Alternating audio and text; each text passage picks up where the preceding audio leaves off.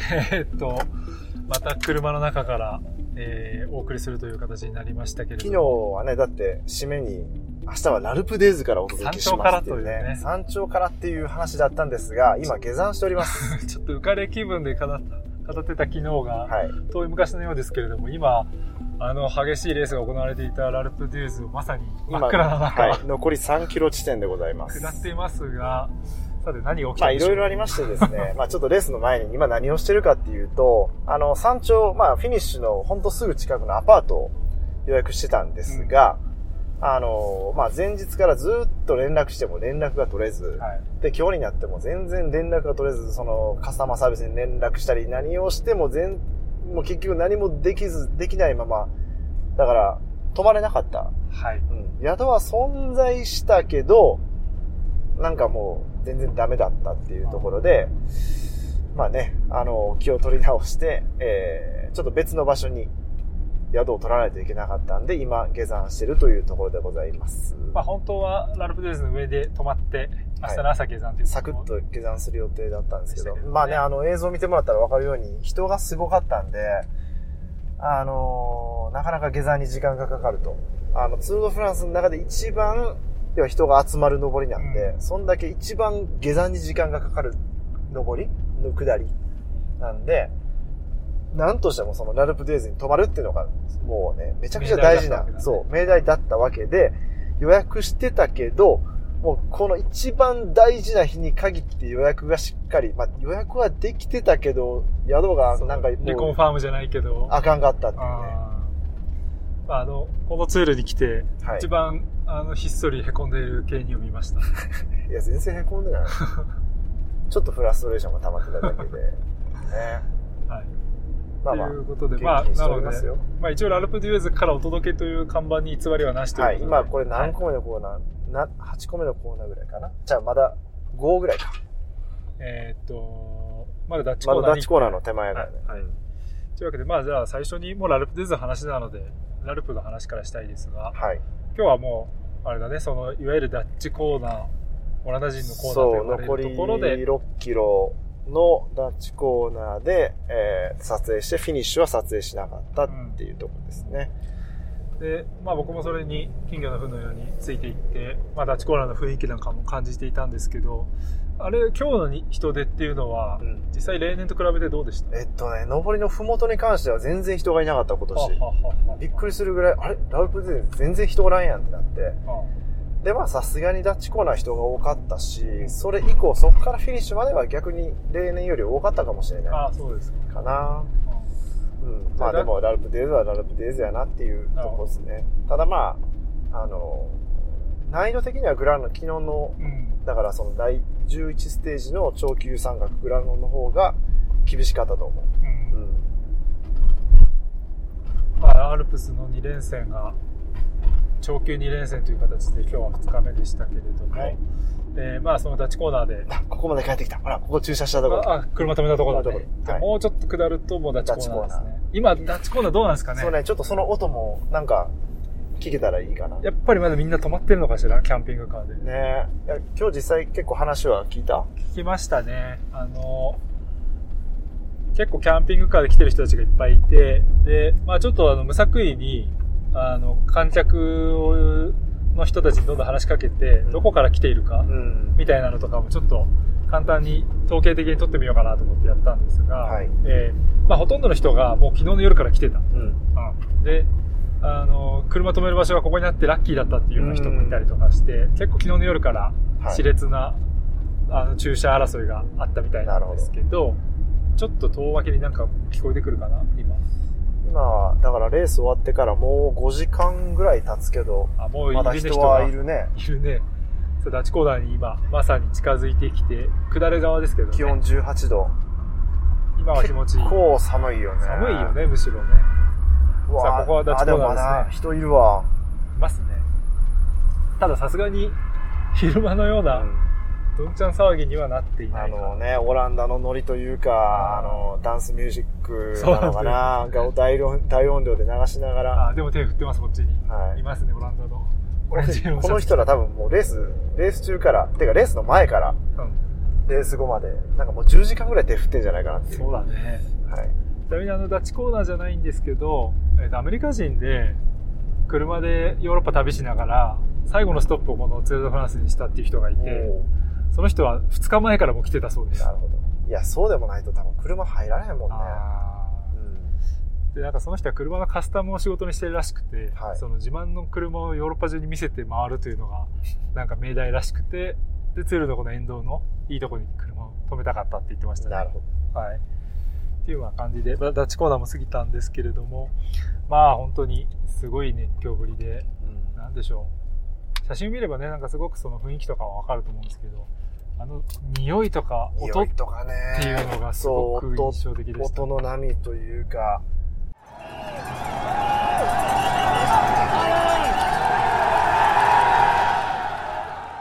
あとその、車両にビールをかける感じとか、っていうかあの、結構選手が近づいてきた時に、うんあの元のフォトグラファー乗せた元が通った時に、うん。みんなにベチベチベチベチ頭叩かれたりとかしてて、そうそうそうすごいかわいそうだなと。この車もだって登った時に、バンバンやられたもんねそう。横にのけ手の形がついてて、ついてる。うんホラー映画みたいな。ホラー映画ですね。いや、なんか結構、ね、ここゲラント・トーマス・コーナー。あ、だいぶ片付いちゃいましたね。ここはもう誰もいない。やっぱダッチコーナーは人が未だにいるというね、感じでしたけど、まあ本当に今もう何キロくらいですよね、もう車列がずっと下っているという中の一つに我々もなっているわけで。これはちなみにあの大会関係車両、例えば中継車とか、その各国の中継関係とかも、その、例えばポディウム周りの車両とか。の下山開始が10時っていうのが決まってて、それはジャンドルマリー、その、まあ、警察のエスコートがある。はい。今その車列に混ざってる。今乗ってるところ。うんでも逆にそれの前に入った方が、早かったかも案内しれないけど、ね。空いてた可能性はある。いや、でもその、とにかくそういう、その、いかにスムーズに、このラルプデイズをこなすかっていうことにこだわってたのに、一番やっちゃいけないことやっちゃったから、まあ、さすがに。はい。それは、あの、K2 のミスでもないと思いますので、連絡つかないのはね、もうしょうがないんで、280ユーロは返ってくるのだろうか。そこのちょっと不安もありますが、で、結局夜ご飯食べたとこはそこのホテルのそうね。併設ストランアパートの下だったっていうね。っていうね、なかなか皮肉の効いた。まあ、ありがちやけど、あれってまあ、レジデンス、アパート、長期滞在のアパートを一軒買い取って、それを貸し出してるみたいな、あー。エアビーみたいな感じ。なるほど、なるほど。ちょっとなんかいろいろ手いがなんか最近すごく増えてて、で、別にそのレジデンスの人はそれに関与してないから、ううん。ああ、そういうこともやってるわよね、みたいなぐらいで、もう直接やり取りせなあかんから、そのオーナーと。ん、そうか。ちょっとなんかワンクッション入っちゃうのはやりづらいですね。やりづらい簡単にホテル予約するとは違うというね。で、結局、あの、だから距離にすると30キロぐらいしか離れてないけど、あの山の向こう側の、またそれもスキーリゾート地点、スキーリゾート地のホテルを予約して、はい。電話して、じゃあ、えー英語で話しかけたら、え、イタリア語でいいって言われて、なんでやねんと思いながら。そう。まあ、それで、イタリアのね、ルカに代わってもらって、予約して、もう電話で確認したから間違いない。まあ若干まだ ちょっと不安もないわけではないが大丈夫、大丈向かっているという電車内です。で、まああの、ラルプデイズのステージということで、今日は、あの、昨日、下っていったガリビエ峠を逆側から登ってというところで、一箇所目撮影をしてでしたけど、夫。はい。だいぶ疲れました、あれで。結構ハイキングでしたね。ね、1キロちょっとしか登ってへんと思うけどね。あーでも結構な、勾配もあったし。ね、さ坂を、まあ本当にハイキングロードみたいなところを登っていってて、下りだって心拍150まで。結構急いでねう、ん車に戻らなきゃいけないっていう感じでしたけど、でも他のフォトグラファーもやはりあの場所でした。そうやね。いや、だから本当はガリビエの下りを取りたかったの。登り切った反対側。あでも、警察が、その、なかなかそのレースの通過後も逆走はさせないっていうことやったから、下り取ってると逆走、コースを逆走して、えーラルプデュエズに来ないといけなかったから、まあそれはもう諦めて、上りで。まあ、まあ、言ってみればなんてことない、あり、ありきたりな写真やねんけど、まあまあでもガリビエの写真を撮って、ラルプデーズっていう、はい、ダブルコンボでした。ど。ガルビエの時思ったんですけど、結構今日風吹いてましたね。風強かったねう。んしかも、スタートからガリビエまで向かい風っぽかったし。うん。ででも多分それが、スプリンターには味方した。なるほうん。ど。だから僕らは20キロくらいのところだって30キロくらい。そう、だからスタートから延々登ってさ、二十数キロかな、うん。ロータレのちょっと先やったんで、まだスプリンター誰も遅れてなかったしね。そうグルペットがなかった向かい風がビンビンやったからこそ、メイン集団のスピードが遅くて、その、まあ、スリップスルームも効いて、えーススプリンターが残れてたと。うん。で、今日あの、ロットの、その、ソワニエの知り合いに話してて、うん。いや、今日スプリンターきついよねっていう話をしてるけど、ガリビエさえクリアしたら、うんもう問題ない。うんおそらく問題ないだろう。そういうイメージだったねで、実際、まあ、ガリベでもしかしたらちょっと遅遅れたかもしれないけど、えー、そんなに遅れずにフィニッシュしたもんね。そう。で、なんか、最後のアルペデーズでは、もうがっちり固めてじゃなくて、ロットのメンバーも結構パラパラと、うん。とりあえず自分たちのペースで行くわ、みたいな感じで行ったけど、ユアンが行った後に、ヤコブセン。とかね、まだ他の選手が結構、そうそうそう。それこそちょっと昨日話題に、あの、ポッドキャストの中ではないですけど、話題にして、僕らの中で話題にしてた、すごい、ザ調子悪い代表のコフィディスのビクトル・ラフェとか、ラフェね。ラフェ今日も苦しそうでしたね。ユアンよりも後ろだったと思うんですけど、まあみたいな選手もいたりなんかして、まあユアンはやっぱり明日にちょっと望みをつなぐというところで、まあね。粘り強く走ってると。うん。明日、もうなんか残りのスプリンターステージ少ないからね。そうだよね。言っても。だからもう、マイオベールに関しては、もうね、ワウトさん、ちょっともうも目がつけられない。感じやけど、ステージ優勝はもちろんまだ狙えるはずやし、うん、このアルプスの3連戦をいかにストレスなくフレッシュに、誰もフレッシュじゃないと思うけど、フラフレッシュにこなせてるスプリンターがいれば、明日はいいんじゃないかな。ってなると、アウトじゃねえかってね。あのーまあダッチコーナーで見てて、アウトは、まあ、どうでしょう。でもそんな遅くなく来たような印象でしたけど、なんかすごい、もう爆笑しながらそう、めちゃくちゃ笑ってて。て、あの、人に囲まれて、すごい余裕あるなと思ってね、あ見てましたけどね。明日も注目という感じです。でもね、マヨジョーヌ持ってるチームやから、そうだね今日ももちろんマヨジョーどヌのためにだいぶ働いてると思うし、ん、そこの負荷を考えるとなかなか自分のスプリントには集中できないやろうけど、まあセカンドオプションとしてマイオベールっていうのはもちろんこれから守っていくはずやし、ね、マイオジョーヌとマイオベールを一つのチームが結構持ってるってあんまないからね。までどうだ、なんか、昔のウルルヒ時代のザベルとか、うんテレコムとかっていうかくらいなもんですよね。やっぱマイオジョーヌのチームはもうその絶対的エースのためにそういうチーム編成でみたいな、うんがありがちやけど、ユンボはね、ユンボがっていうかもうワウトがね、ワウトすごいや。まあ、今日は、えーポガチャルの、失礼、えっ、と、ビンゲゴーはい。の、えーマヨジョーヌ、初日という感じでしたけど、まあまあ、そつなく、うんフィニッシュではね、ちょっと順位は、あの、ポガチャルが取りましたけど、うん。ただまあ、ビンゲゴーそつなく走ったような印象もあってという感じで。どうなんだフォトグラファー的には、うん。やっぱりビンゲゴーのマヨジョーヌは抑えなきゃなみたいなのがあって、なんかね、見た感じ、す全然不自然じゃなかったって言ったら変やねんけど、そう。うん。いや、なんか今日も落ち着いてたと思うし、まあチームも強いし、その、とにかくポガチャルについていくことだけっていうのを言ってるし、まあ今日はもう、その、第一関門クリアうん。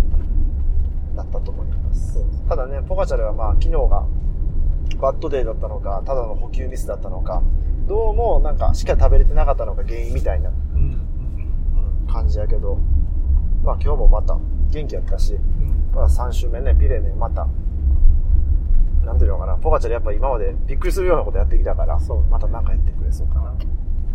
まあ、にしても、あの最初にピドコックがダッチコーナーに現れた時の盛り上がりもすごかったんですけど、ピドコックも早かった。早かった。なんか、平地のような 駆け抜け方で飛んでいきましたね。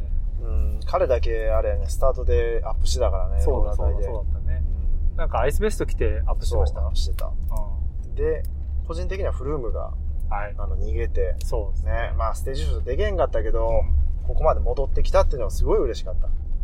まあ、あのだいぶこう戻りつつあるというね、あうんの感じでツールには入ってきてましたけど。ごめん、ゲラント・トーマスコーナーここやった。あここか。あ、残ってますね。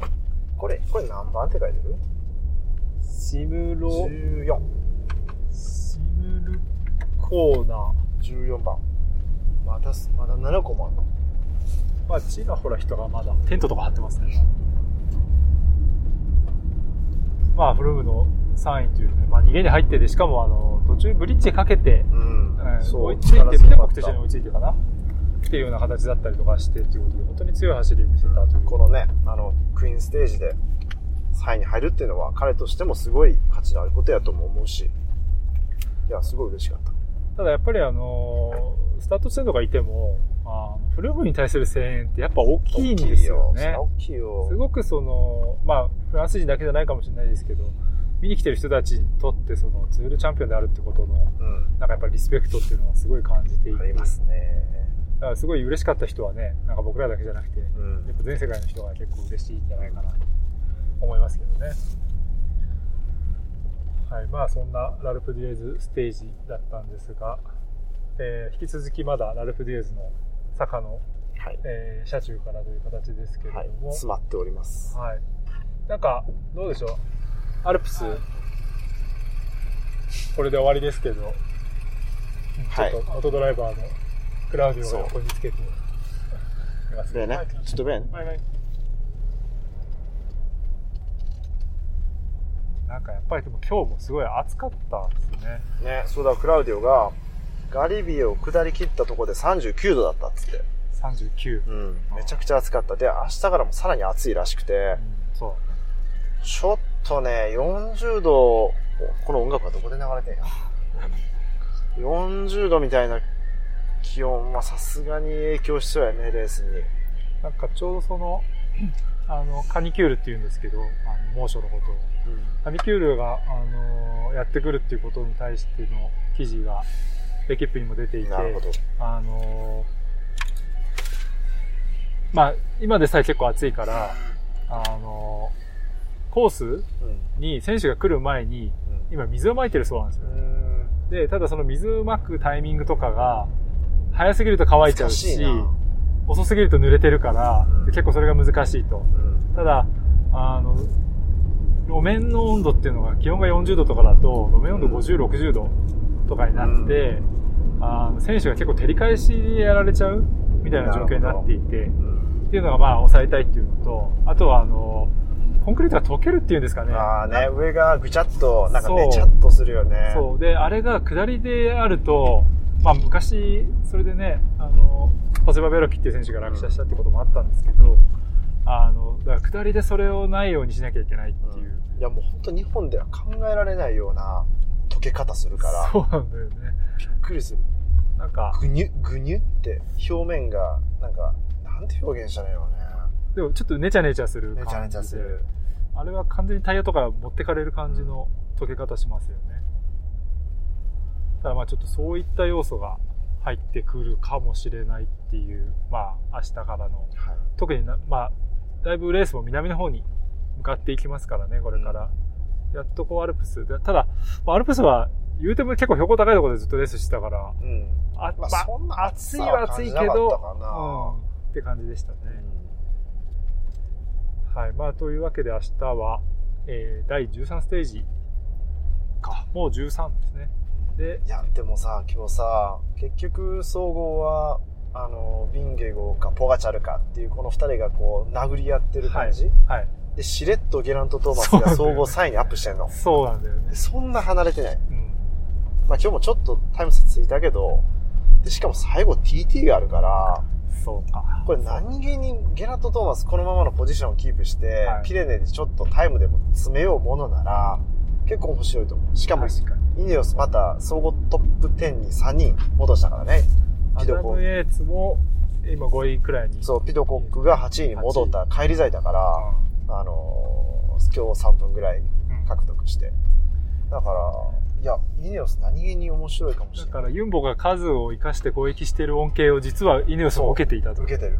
自らそんなに動くことなく、なくね。ピレネでだから爆発するかもしれん。こああ。それはすごいありそうですね。のクラクションを誰がな鳴らしてるんだろうか。これあの今いっぱいね、いた人たちに対して鳴らしてるじゃないですか。横にね、テント張ってる人いましたけど。そうで、まあ、改めてというか、そういえば優勝したピドコッコについてもちょっとはい。触れておきたいなとは思いますけれども、えー、まあ、ピドコッコ勝ったことで、あの、未来のツール勝者がここで輝いたんじゃないかとか、なるほどね。ラルプ・ドゥエーズのステージ優勝者としては最年少やった。最年少うん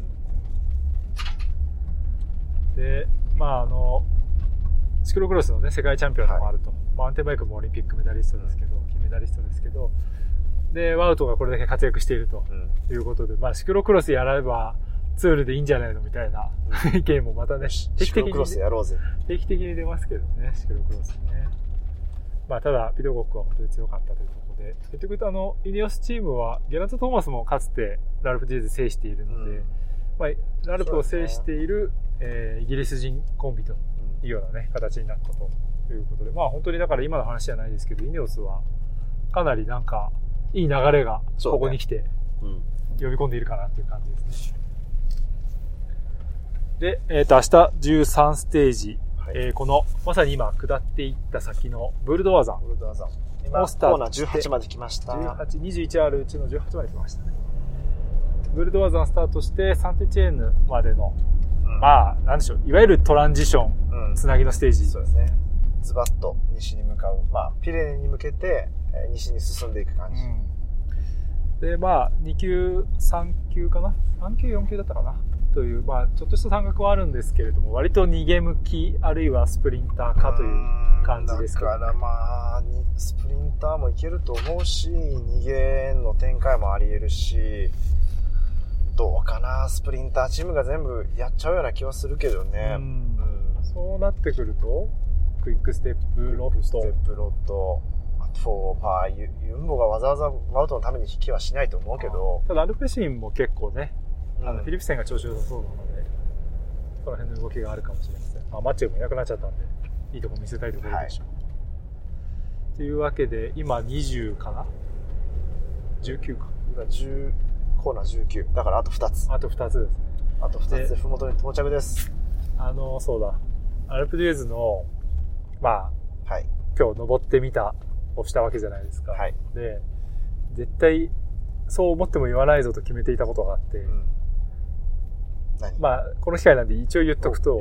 あの、ズイフトで見たことある。あー、一回だけ登ったことある。そう。で、まあ言う、言う、言うか言わないかあれだとして思うかなと思ってたんですよ。うん。で、なんか登り口は確かにちょっと思ったんですけど、うん。なんか中盤以降やっぱり結構雰囲気違うというか、あんまりズイフト感を感じなくて、で多分しんどくて見れてないんじゃない あとグラフィックがってもあるけど、多分やっぱ観客の感じ、まあね。うん、とかで雰囲気がやっぱ全然違うんで、まあまあ思ったほどそのラルプ・デュ・ズイフトっていう名前にゲーム内ではなってますけど、はい。にはならなかったなと思ったんですけど、まあ今日の経験を見て、それで、またえー走ってみたいなとは思ってます。まあ帰国したらですね。今日はだから、この後、ストラバの記事を書かないといけなくて、おだから今日のこのあの、ラルプデイズの途半タイムとか、まあデータ、ピンゲゴがね、アップしてくれないのがちょっと痛くそうだね。みて、んなが知りたいのはそこそう、だね。ポガチャラアップしてくれるのに、ね、はいマチューなんかは、あの、ハートレートからパワーまで全部公開してくれてるそれもすごいよね。そうマチューがいなくなっちゃった。ネタ元が。それはいつ頃アップされるんですか？今晩頑張ります。今晩送って、数日中にはまた、ストラバのクラブで見れるかな多分。はい。まあまあいろいろね、ありますんでね。えー、まあツール期間中の、あの、そういう珍しい書き仕事じゃないじゃん。ね。確かに。さあ、いよいよもう下ってきました。ここも、ああ、盛り上がってますね。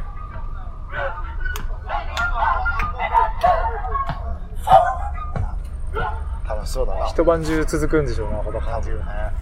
あ、この辺デンマーク多かったよね。多かったですね。入り口付近は結構デンマークが多いような印象でしたね。はい。さあ、これで、ラルブデュエーズもちょうど、はい。えー終わるというところで、今日の、えーポッドキャストも終わりにしようかなと思い元のます。ロータリーまで1.4キロはい。ま降りてきました。あ、さすがに長い一日で、いつもね、何かしら落ち着いてから収録してるんですけど、まだ、あの、ホテルにもついてないとはいいう状況なので、若干、ご飯、疲れ声かもしれませんけどご飯は食べたけどね。ご飯はね、えーっと、ラザニアをいただきましたね、はい。あったかくて美味しかったです。はいいや寒かった。外で食べてたんですけどね、寒かったですね、もうね、うん日が暮れ始めるとね。まあそんな山の雰囲気を味わってという感じでした。じゃあそういうことでまた明日、えー第13ステージのポッドキャストでお会いしましょう。お届けしましたのは、ジャーナリストの又ゆふたと、えーフォトグラファーの辻圭でした。元気ないな、なんか。元気やよ。本当？